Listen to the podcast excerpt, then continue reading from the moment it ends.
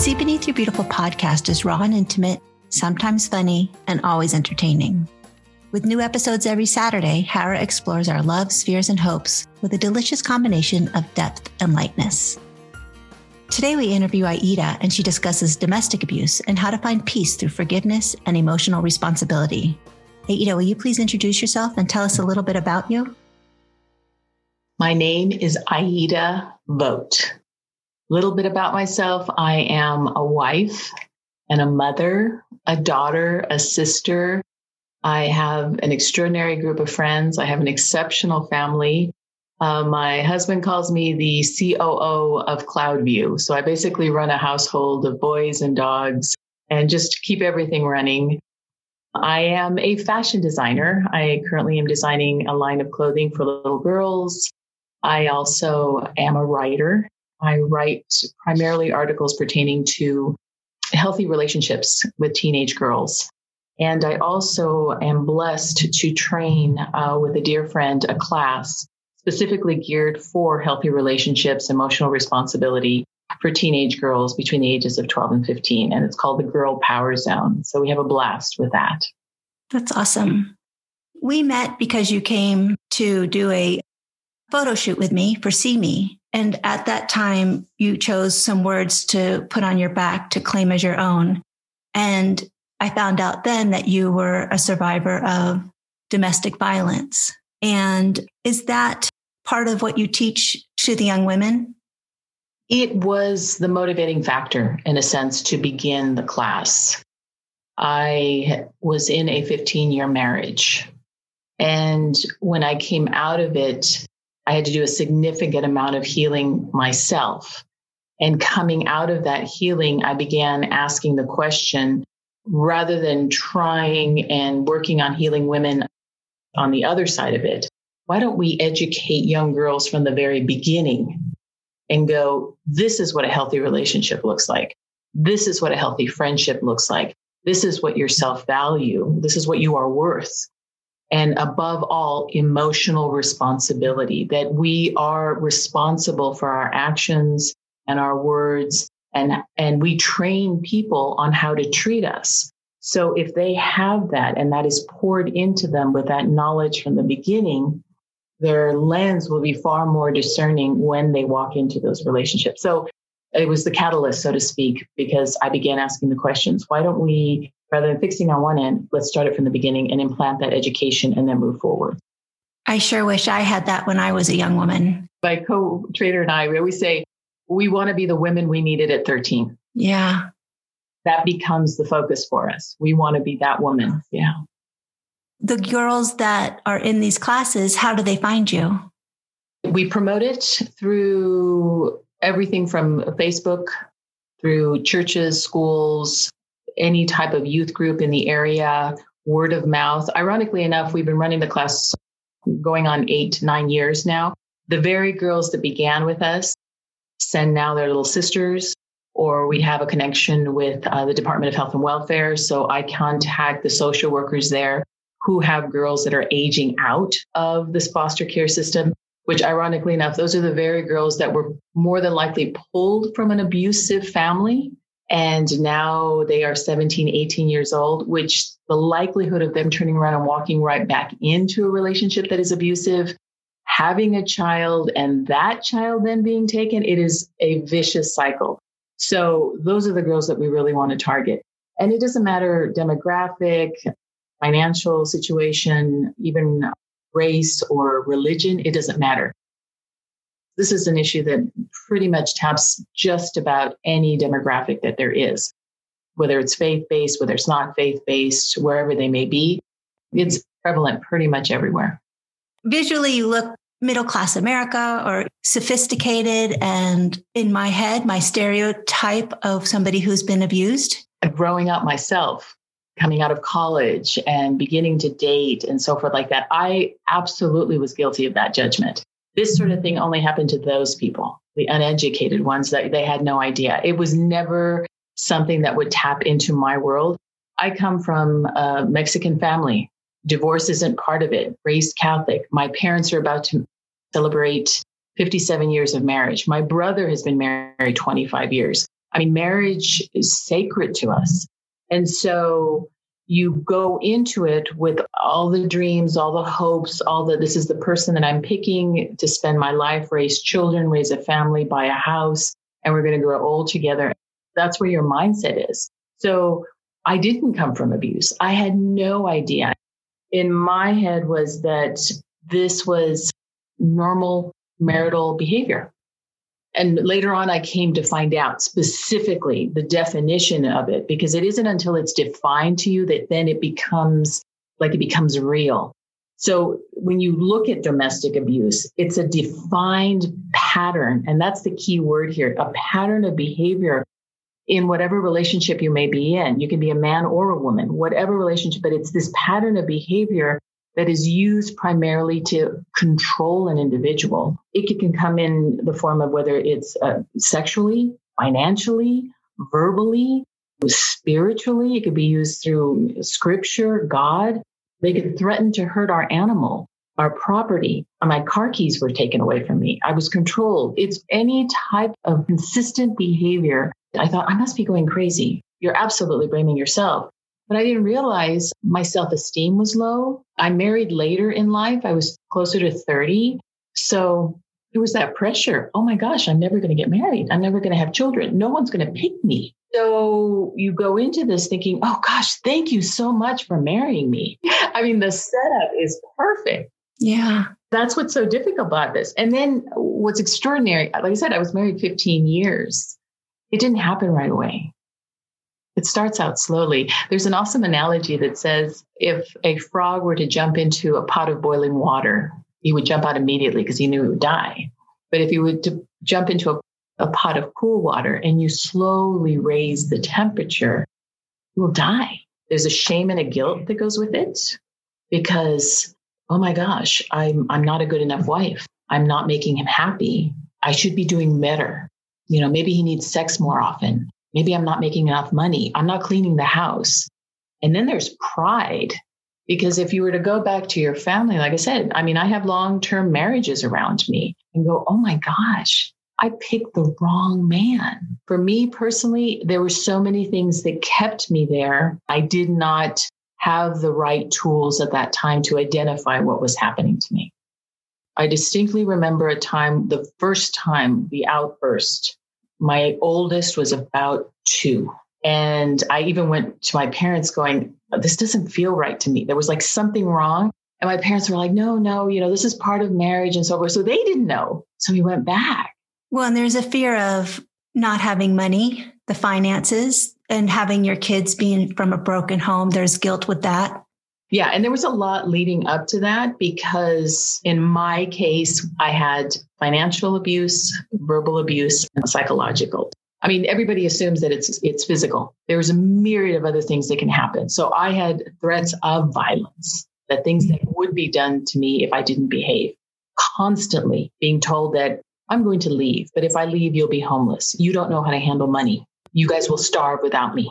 There is a cycle to how these things happen. And I didn't know that yet. You justify, you are doing everything you possibly can to keep the secret inside your house.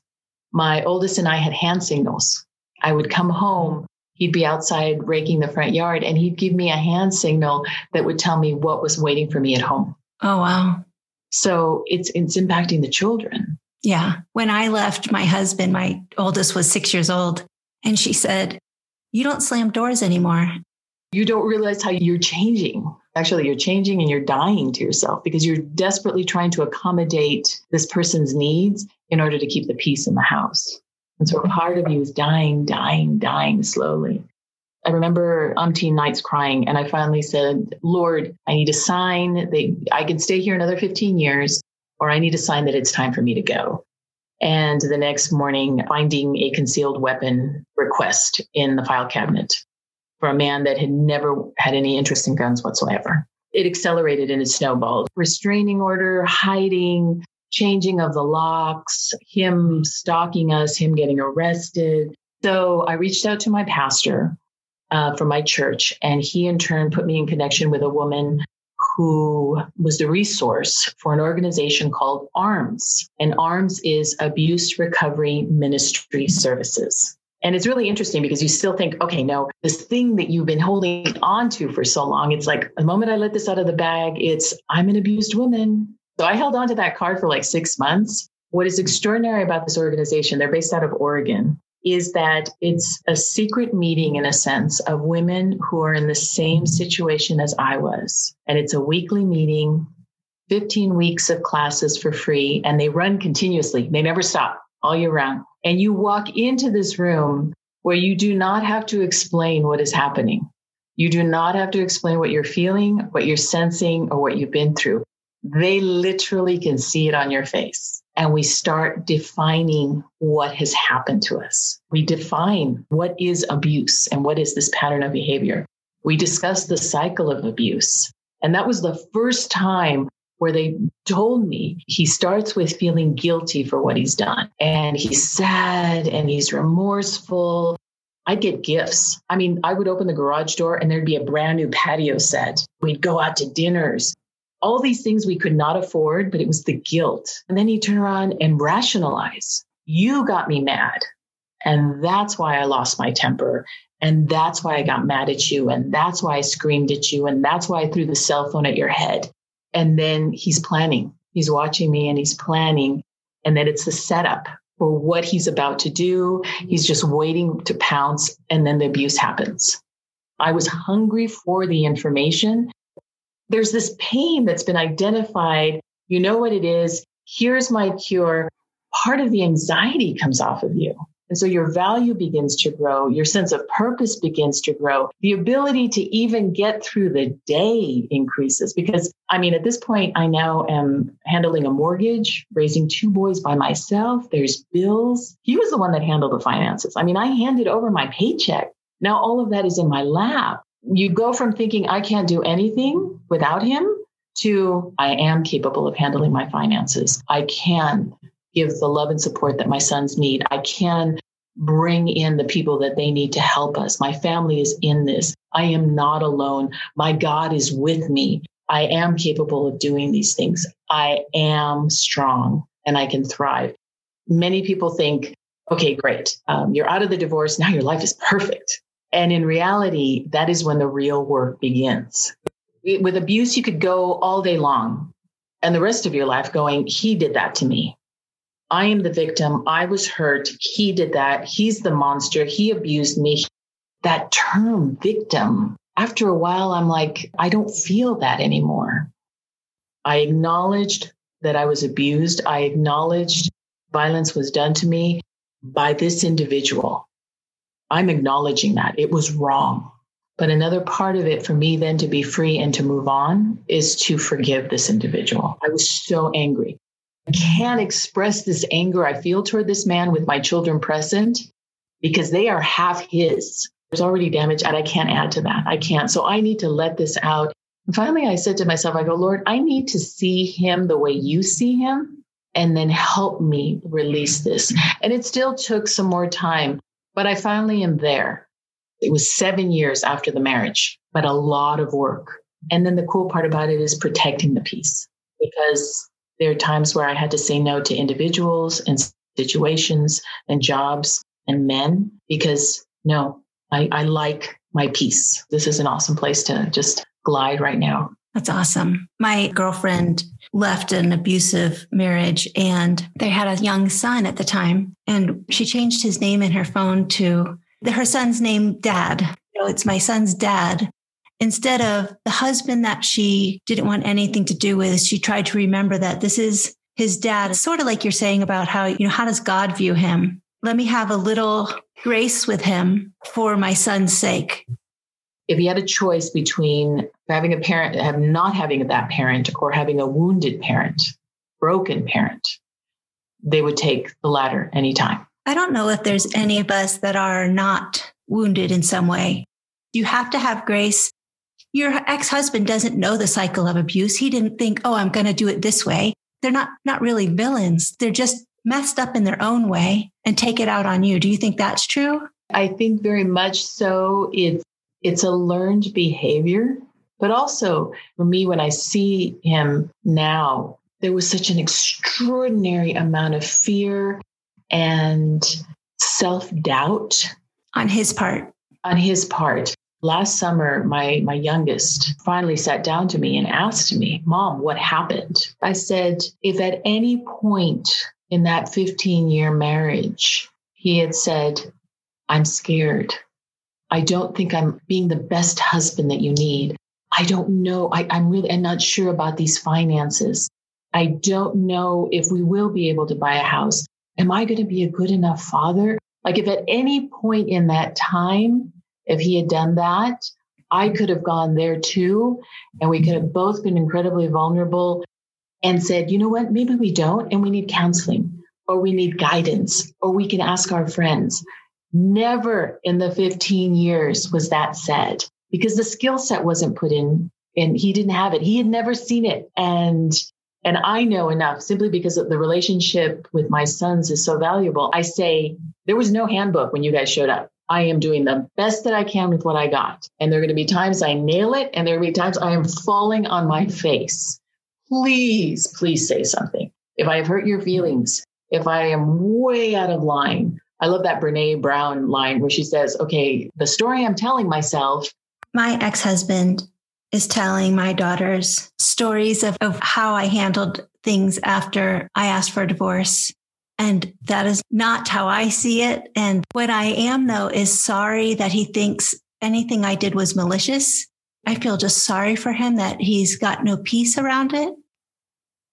So you help young women.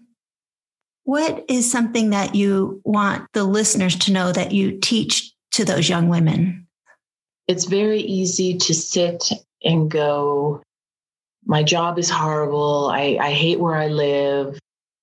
My boyfriend doesn't appreciate me. I'm not making enough money.